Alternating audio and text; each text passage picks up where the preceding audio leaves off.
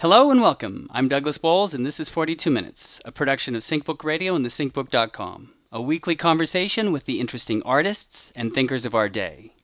Before we begin this evening, we'd like to take a moment and say welcome, especially if this is your first time stopping by. Thank you for joining us. We urge you to explore the archives at 42minutes.com, and we'd also like to share with you the other programs in the SyncBook Radio network. Check out Synchronize and always record. If you have a comment or a question, send us an email at thesyncbook at gmail.com. Tonight, for this special bonus edition of the podcast, we're going to consider the state of alternative media by looking forward and back with an open source journalist who is taking alternative media to the next level.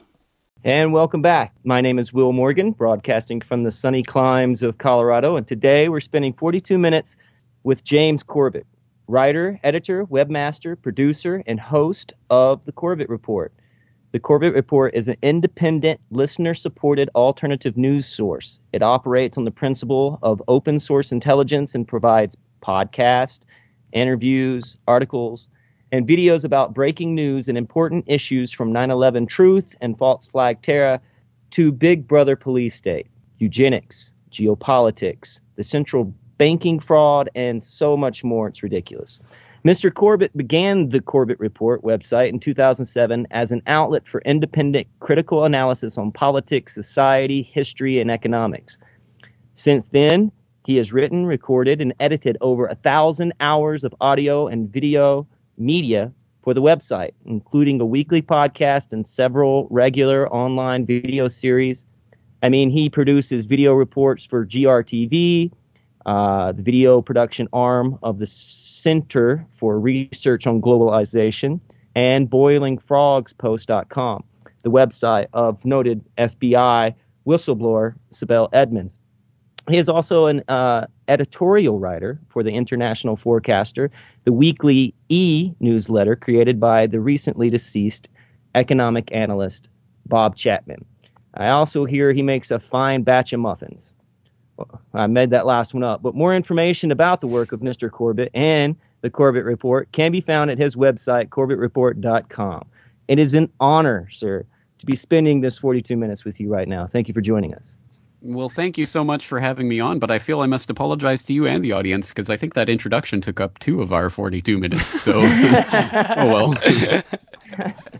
well, I mean, I guess first questions first. How do you find time to sleep? you know, I, it, every a, a, lot of people ask me that question, and it's uh, when you get that from one or two strangers, it's it's something. But when you get it from a lot of people, you should probably start to take it seriously. Um, the short answer is I I I, I sleep when and if I can, which isn't always uh, possible. As an example, just apropos of nothing, the other night I was working on my recent eye opener report for boilingfrogspost.com, Mind Control in American Politics. It's up on the front page of corbettreport.com as we're talking. And uh, I was up till 3.30 a.m. Um, finishing and posting that video to the website. And that was exactly when my son, my new nine month old son, decided to wake up and not go back to sleep. So I ended up at five in the morning driving him around until he finally went to sleep. And then I finally got to sleep at 5.30 a.m. And then I was back up at 9 a.m. And that's not atypical for me. So uh, the short answer is I don't sleep a lot, and it, I'm probably going to pay a price for that somewhere down the line. But uh, but yeah, I mean, I, it's worth it in terms of the what when I look back at what I've created over the last seven years. I'm I'm immensely proud of the work that I've done, and uh, I couldn't have done it if I had spent all that time sleeping. I just now realized the pun of being awake. Actually, like awakening. Yeah, so, it's very literal in my case. well, way back in December of 2012 for episode number 62 of our show, we spoke with James Evan Pilato, with whom you produce the New World Next Week segment for both the Corbett Report and Media Monarchy. One of my biggest curiosities of him was his media diet, but I blew it and I framed the question poorly and he misunderstood what I was asking him. Could you briefly sketch your current relationship to media and journalism? Mm. Well, now I'm not sure I'm going to be able to interpret that question correctly. Um, you blew it again, Doug.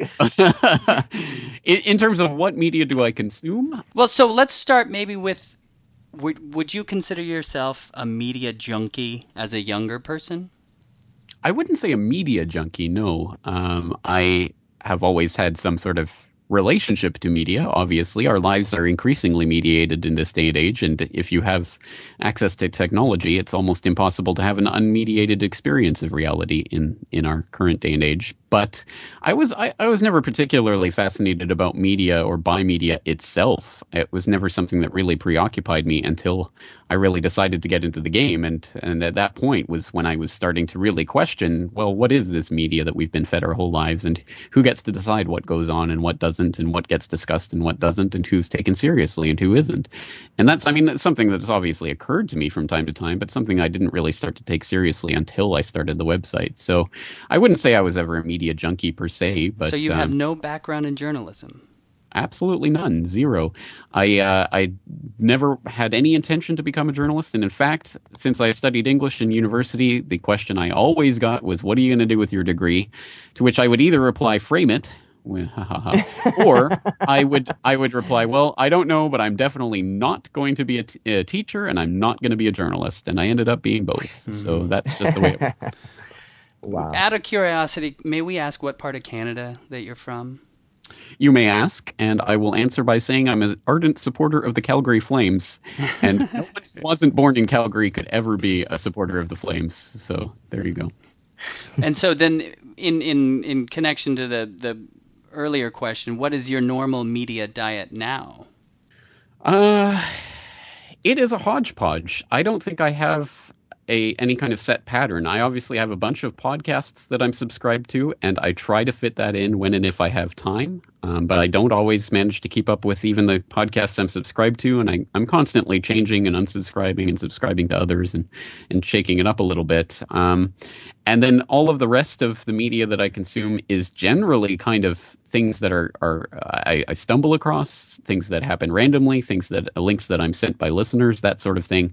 Generally online. Um, I I I don't. We have a TV here in Japan, but it's not physically connected, so we haven't watched it in years, and I I don't miss that in, in the least. And uh, and I, I occasionally will rent a, a movie. Um, uh, we haven't been to see a movie obviously since our child was born, and probably won't be for another few years yet. Mm-hmm. So, so basically, it's it's basically online, and a lot of it is kind of random, um, or or not really random. I mean, I, I guess we have to think about how uh, Google uses their algorithms to suggest videos for you, et cetera, et cetera. That's that's part of that mixture. But um, but I do a lot of YouTube video watching and, and the like, and that's that's where I get a lot of my information.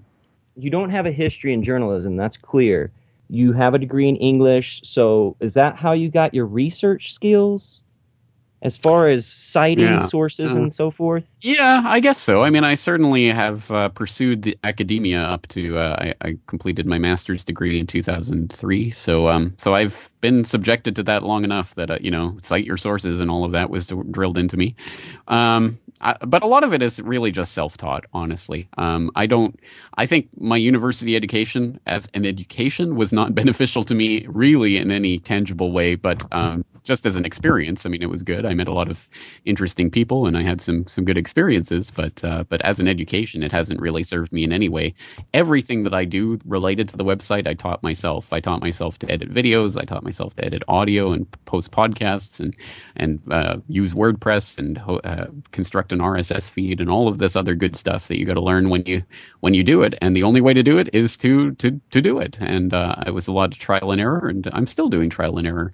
And uh, that's that's the the way that it's worked for me so well, far. And how would you categorize? I mean, uh, how the show has changed or progressed from the, from the beginning now. I mean, what what has the show become? Yeah, well, I I guess on the the base level, just looking at it technically, um, from a technical perspective, obviously, I mean, I can barely, I, I, can't even go back and listen to some of the earlier episodes, not only because of the content, but I mean because of just the way it sounds and the way it was produced and the way I talked in front of a microphone at first and all of that sort of stuff that that only comes through trial and error and practice makes perfect. So uh, there's definitely been that evolution, which people will notice if if they're the type of people who want when they f- encounter a new podcast want to go back to episode one. I always tell them don't start from episode one with my podcast because it's probably better to start somewhere in the middle. Um, but uh, in terms of the the content and the and the form and the way it's developed over time, um, it, it's it's always been a fluid process. There's nothing that that's that's been deliberate on my part. Uh, it's just sort of what's worked um, in terms of the, the space that I've been at the moment. And I think that a lot of a lot of my earliest podcasts and, and the like were were geared towards the idea that I I was just discovering this information and it I think for a lot of people, when you start to discover some of this alternative information, it's like, oh, it's all going to come down tomorrow. There's going to be some sort of event. There's going to be false flag, uh, martial law. Everything's going to change tomorrow. So my, I was driven by that to the point where I was, I didn't know how much time I had to get this information out. So I was just going to try to hit on every major subject as much as I could. And um, eventually, at a certain point, I realized, oh, you know, we have the space to really start fleshing this out and going into more depth and and uh, and taking our time and looking at some of the more meta level issues and peripheral issues, etc. So I've really started to paint. I, I think the first uh, iteration of this was just sketching the outlines, and I think I've really started to paint that in and color in between the lines and and uh, make the the painting more of a, a, a, fully realized picture in the last few years. So I think the podcast has really developed, and it's now developing into something else entirely. And I've I've hit upon this idea. I want to do more documentary style um, podcast episodes. And uh, I think the, the, the interesting thing we're encountering with this is that it's taking much, much, much more time than I counted on because I'm really basically doing a feature length documentary for my next podcast episode that's going to be about the Federal Reserve, which of course just turned 100 years old. So I wanted right. to do a 100th anniversary on the Federal Reserve, but I didn't want to just do another podcast episode, you know, 45 minutes or one hour podcast episode where I throw in a few clips and call it a day. I really wanted to explore this from the ground up in my own words through a narrative that I, a picture that I painted because in my head the story of the Federal Reserve is a fascinating story about the real history of the United States and what it's about and who's really fighting with who and over what and what the stakes are. It's really hard to tell that in in just a, a short podcast. So I, I've fleshed it out into this documentary. And I really think that's the future for my podcast. And it's going to be frustrating because obviously it means I, am able to produce less in terms of, you know, just the sheer number of podcasts. But I really do think it will be the only way to explore some of these subjects that really do require more more depth and, and precision and detail. Well, this is what's somewhat humorous here, because that's one of the reasons why I wanted to have you as a guest when you made this announcement back in December of last year that you wanted to shake up your format a little bit and and move into more of the podcastumentary style installments. You're you're pretty prolific, and it's a little daunting when you come to your site. And I thought, okay, okay, so now. Uh, now his his uh, output will go down a little bit, but it doesn't seem like you've slowed down. For our listeners who are who aren't familiar with with your site, could you list the various segments that you produce and on what schedule you usually produce them? Right. Okay. Well, as I mentioned, I, I do the eye opener report for boilingfrogspost.com every week. Every Tuesday that that uh, is released. That's generally a 15 minute or so video, um, sometimes 10, sometimes 20 minutes, but somewhere in there um, on various issues and matters. I do uh, reports for GRTV, which include the backgrounders, which again are about 15 minute investigative video reports. But again, they're um, uh, it's supposedly on a weekly schedule, but it it hasn't been coming out on a weekly schedule. Um, I do editorials for the International Forecaster, so uh, that's also goes out on my own subscriber newsletter every week. So that's generally a I'm not even sure, somewhere a thousand or, or 1500 words every week on various subjects, economic and political and financial.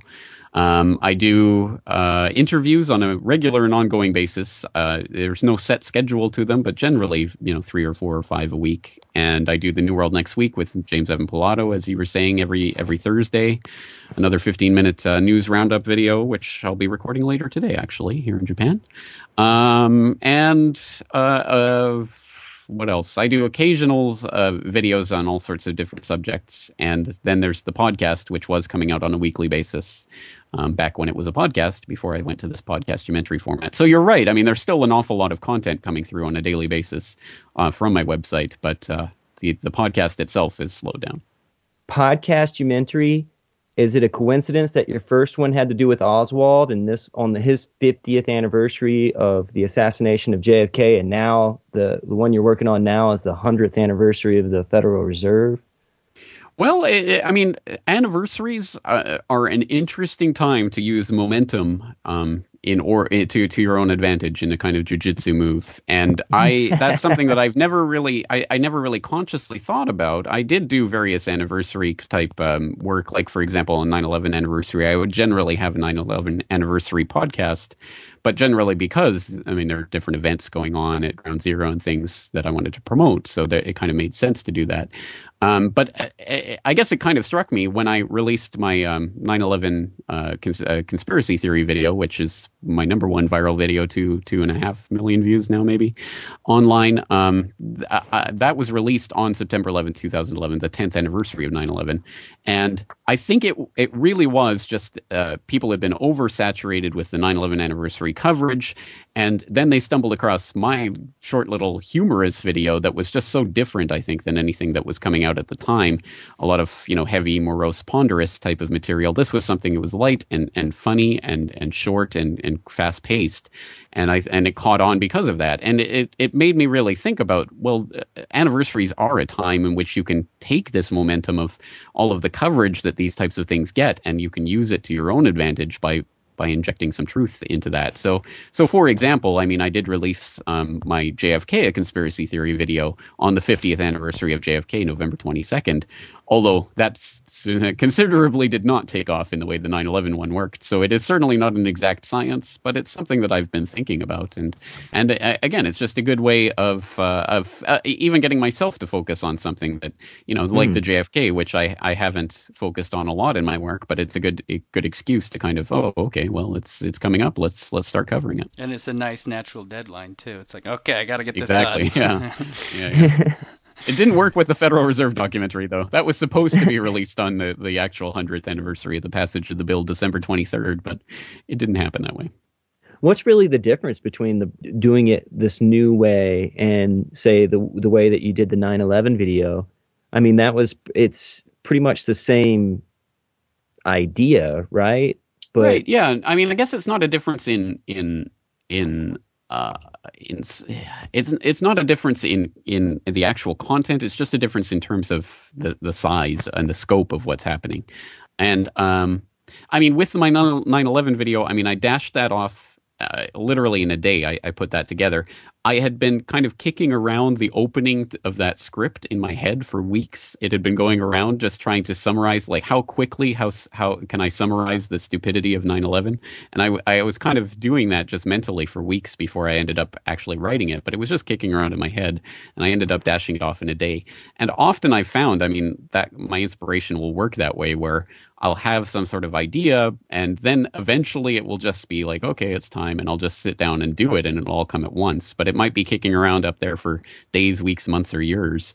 Uh, um, an example of that, I, I did a podcast episode, uh, "Message to the Future," in which I'm uh, which I leave a, a video message in a bottle to to some future generation, so kind of mm. you know ex- explaining who we are and what what we're living through and the way we imagine the future is going to be and all of that. And that was an idea that I'd had literally for for three or four years by the point where I actually did it.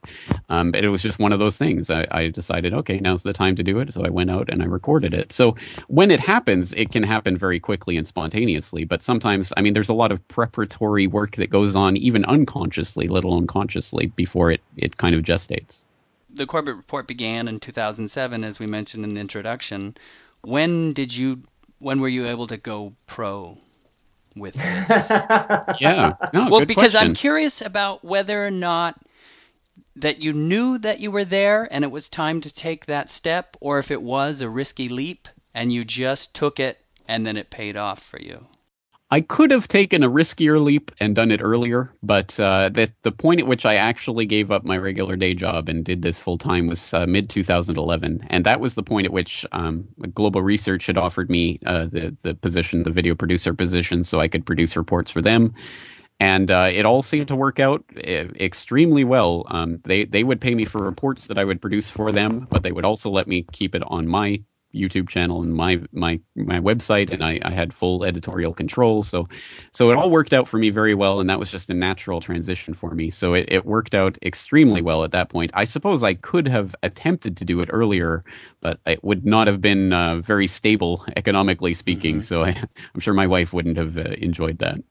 When I first visited your website, I kind of experienced a little bit of cognitive dissonance because on the one hand, it looks and feels like a commercial broadcast news station with your logo and your female British intro.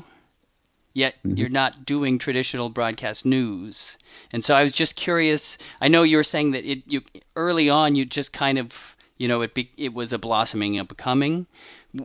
What was the intention there? Were you were you kind of culture jamming with that and saying you know like trying to trick people into checking you out, or was it more of a trying to take yourself and alternative media serious?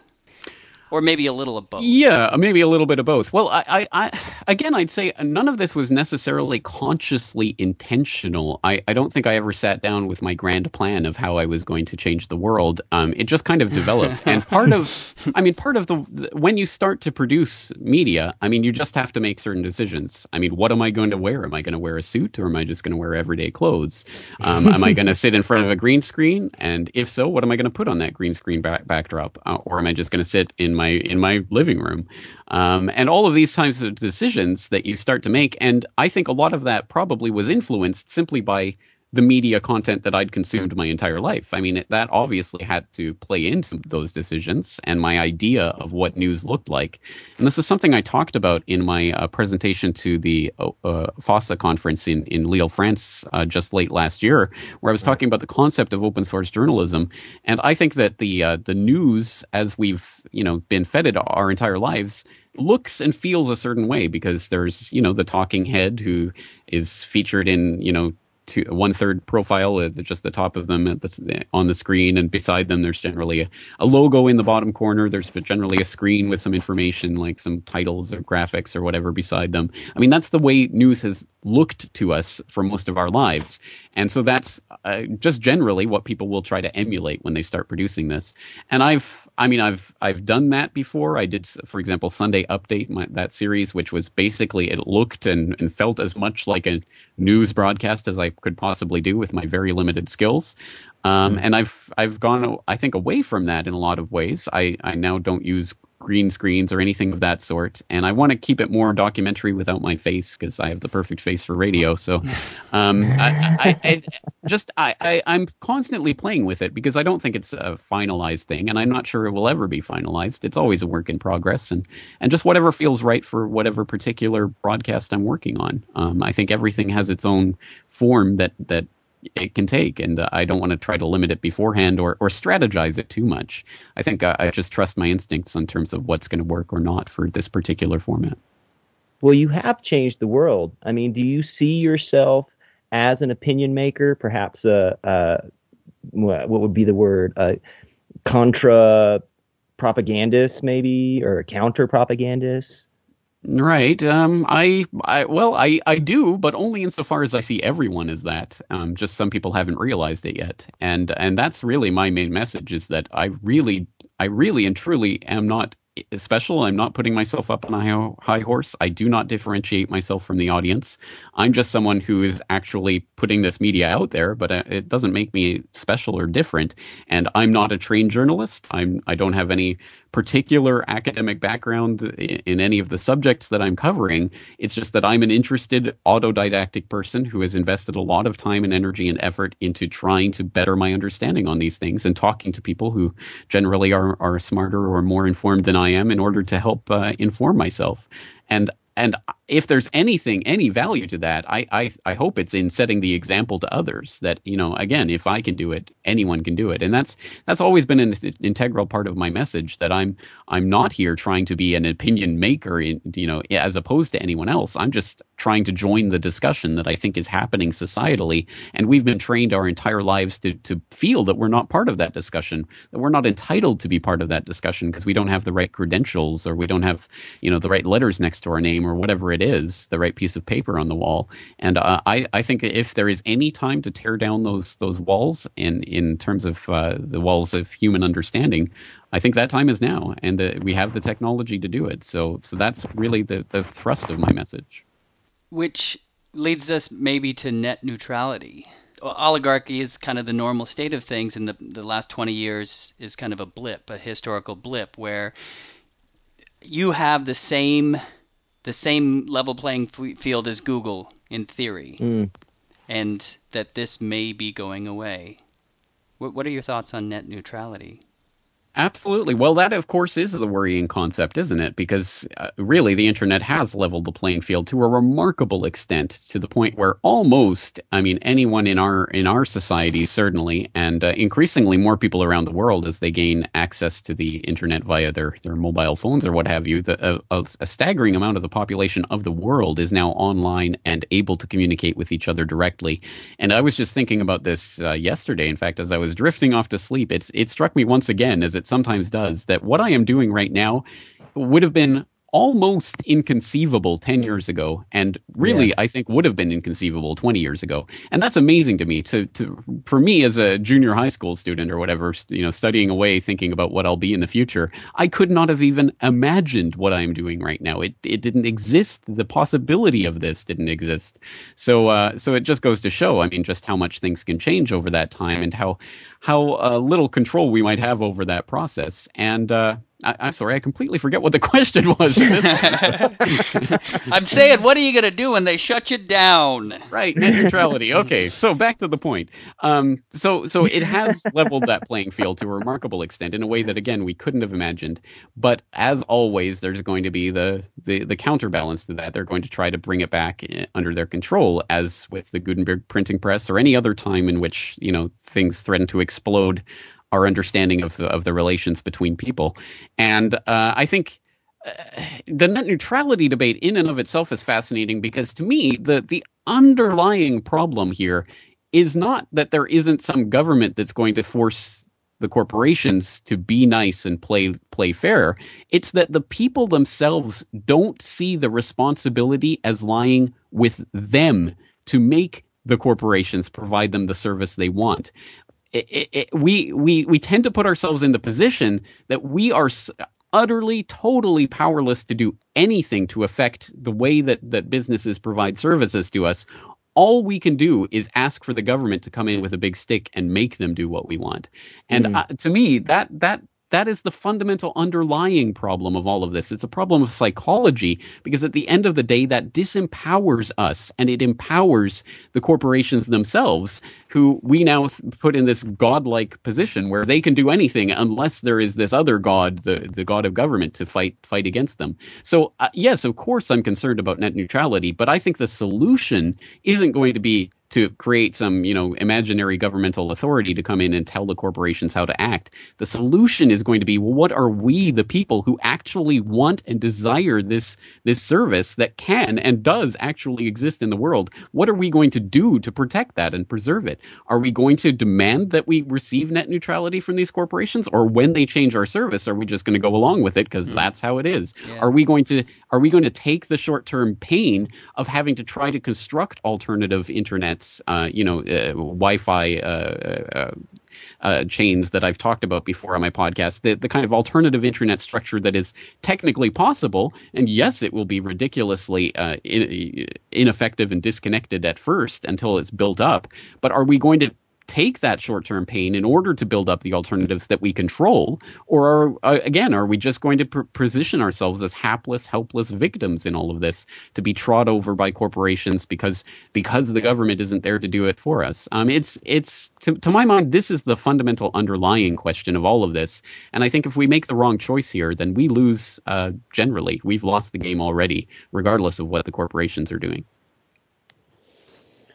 What would you say to the to the individuals who who see you as a gatekeeper, or perhaps like I think there was that one video a long time ago where somebody was seeing your face in crowds during Occupy Wall Street and all of that. Well, so and then we could phrase this in in in a segment that you and James did for your New World next year, where it's how do you discern that bedrock truth? that's exactly you know, so conspiracy and paranoia can become overwhelming.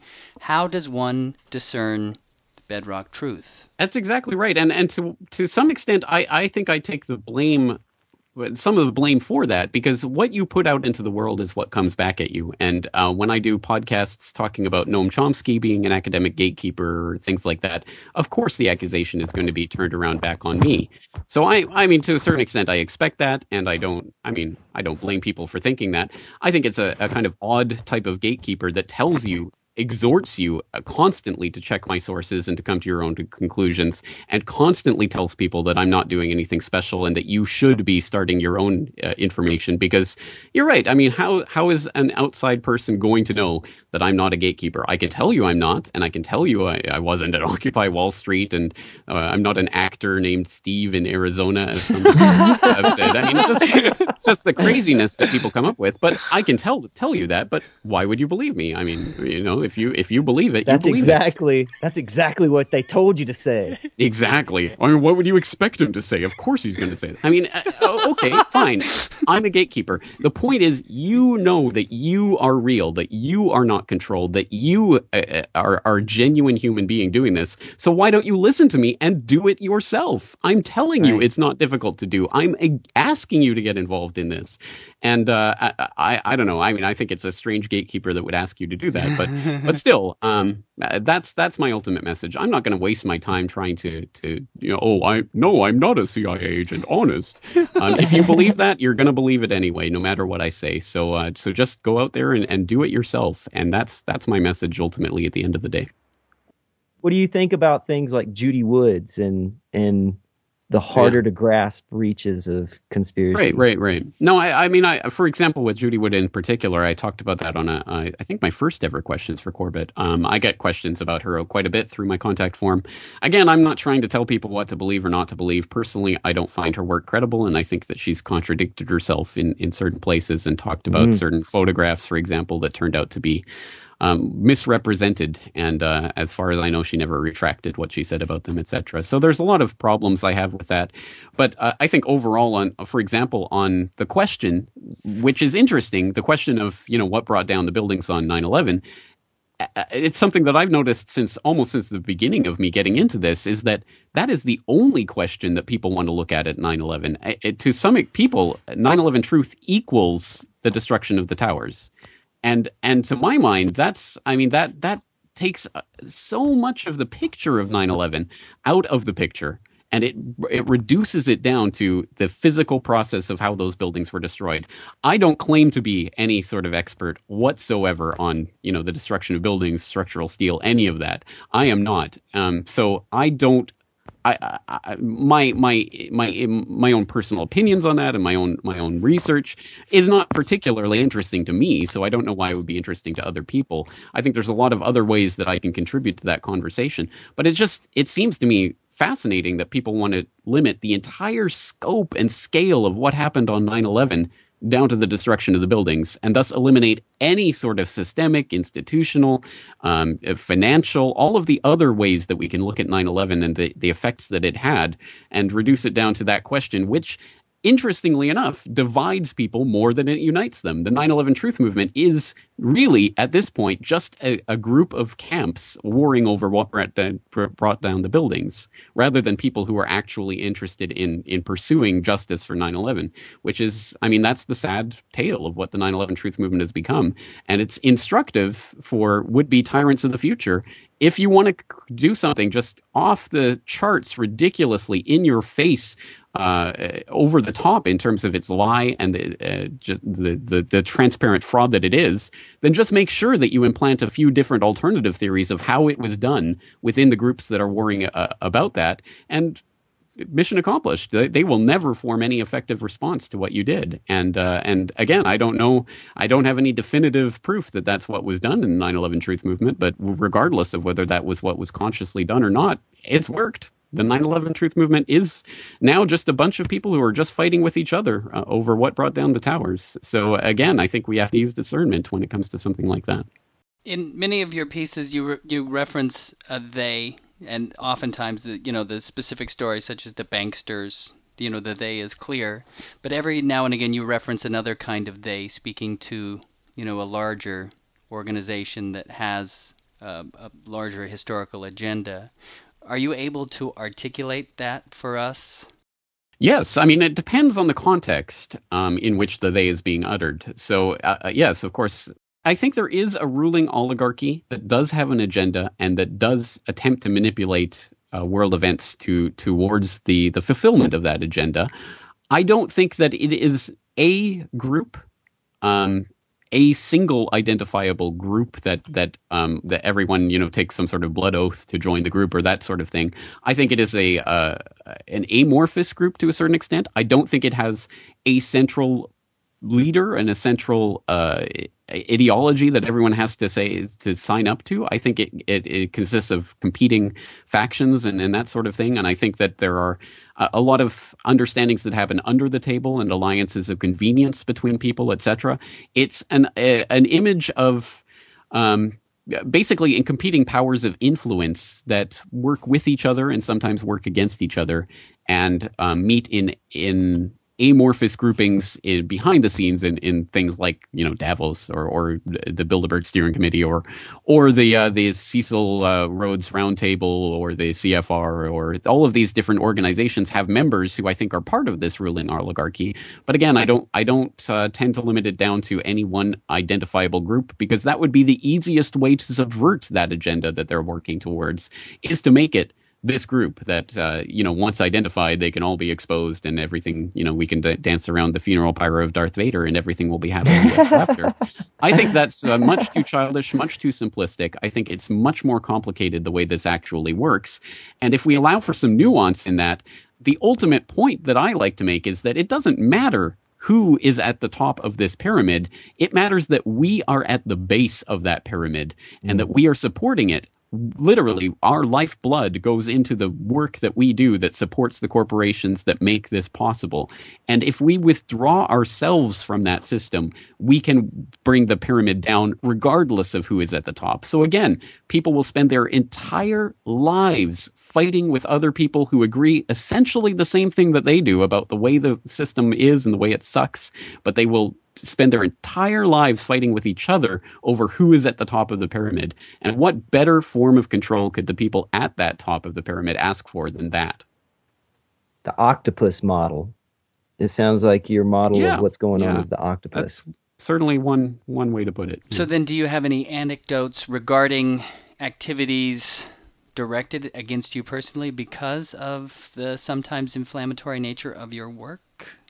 Yeah, I think the surprising thing for a lot of people is that I have never experienced a direct um, a, a input of any sort from any governmental agency, any any mafia, any grouping, any secret society, or anything of the sort. I've never, you know, experienced that, and hopefully never will. But I think that's something that a lot of people who go into the or who aren't in this media on a daily basis they think it's all sh- cloak and cloak and dagger and shadows and spies and secret agents and people knocking on your door and the NSA listening in on your phone calls, which I guess they are, but uh, but uh, not necessarily me specifically.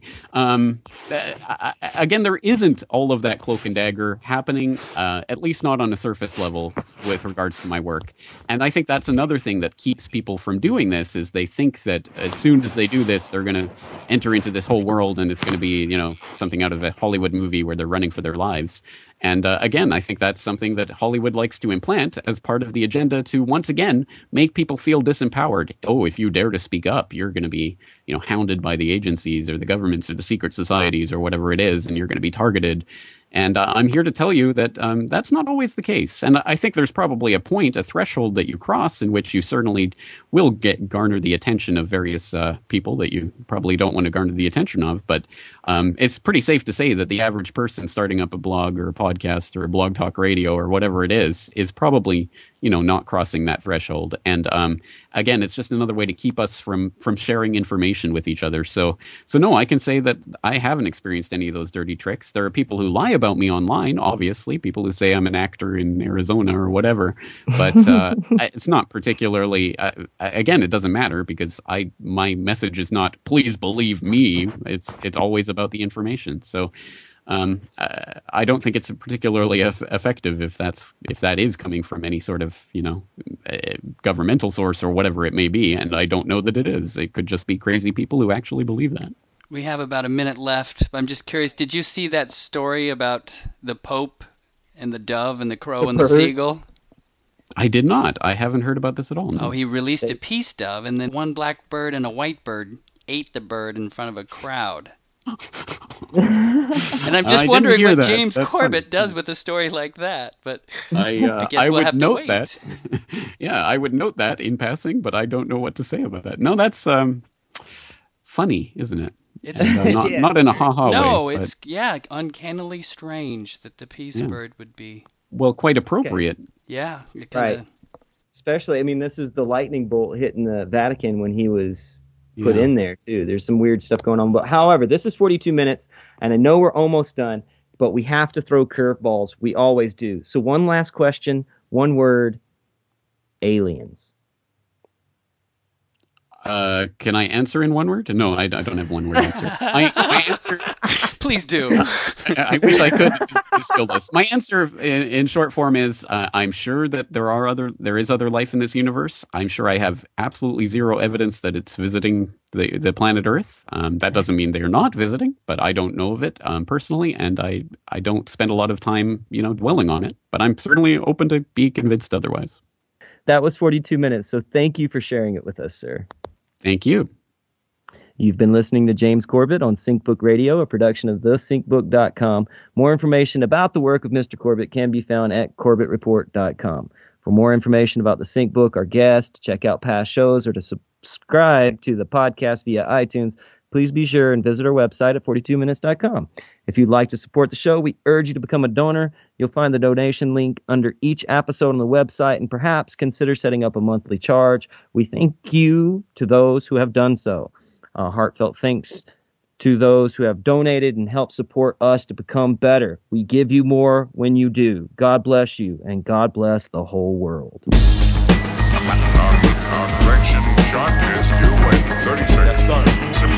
Stay the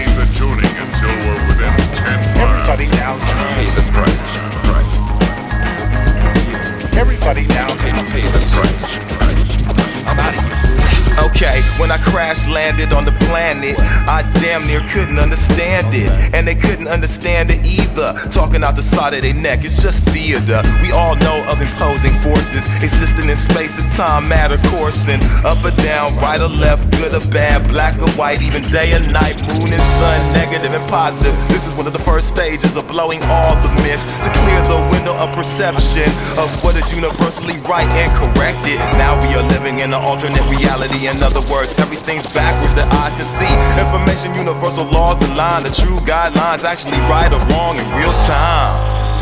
Yeah. Check it out though. Anyway, investigating the surface of this new planet, I bumped into a person that told me he represents the link between reality and illusion. Half truths were present. I peeped the essence, the prison of bias thought he manifested. I did the knowledge on the true purpose, providing abbreviated facts to keep the planet inverted, controlling time, size, and bias. Dude thought he had the golden touch like Midas. It's like a planet-wide spell was cast. Everyone I asked accepted the baloney and trash, and it's only a mask worn by a character who wants what you have. He thought I bought his ticket to the station because beliefs have infinite room for manipulation. Now that'd be so corny. Universal law is my core link. I wanted to talk more of the people. He said, for what? Duh, we all equal. Everywhere I smell the place stinking. I told him, man, it seems like y'all gotta think big. I said, introduce deeper concepts. He told me, hell no, fool, we wouldn't profit. What do you mean, wouldn't? What do you mean, wouldn't? Oh, hmm. Everybody now can Pay the price. Price. Everybody now can Pay the price. Price. Everybody now can Pay the price. Price. Everybody now can Pay the price. Price. Price. Okay, me thinks it stinks trickery. Some weak links in the chain of the mystery. Time for that mist to leave by way of the breeze. Flows formed by my speak. Dude obviously made it in the ranks of elite who sabotage history to make it unique in aspects of superiority. He said, One for you, more for me. I see we ain't really equal. You part of the disagreeable people who broke off into a smaller pack. Who were dubbed the hard-headed holograms. Y'all remember that they thought they was all of that. Lost all they had and came crawling back. After that, he had more jaw to jack. Said it's our fault calamities were caused. In fact, I had to reiterate, cause he don't believe his negative energy is fake. Nature itself is based on organized chaos resulting in different states. You wanna hide any deficiencies. It's all good, all fair game specifically. I told him keep ripping with me. I'ma kick him in his nuts so hard his heart skips a beat. You ready? Oh, ass. Here we go. Everybody now, Pay the price. everybody now, everybody now, pay the price. Everybody you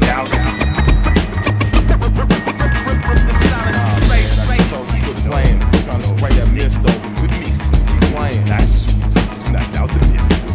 Nah, man, you a bitch. I've been waiting to kick your ass opened your big mouth.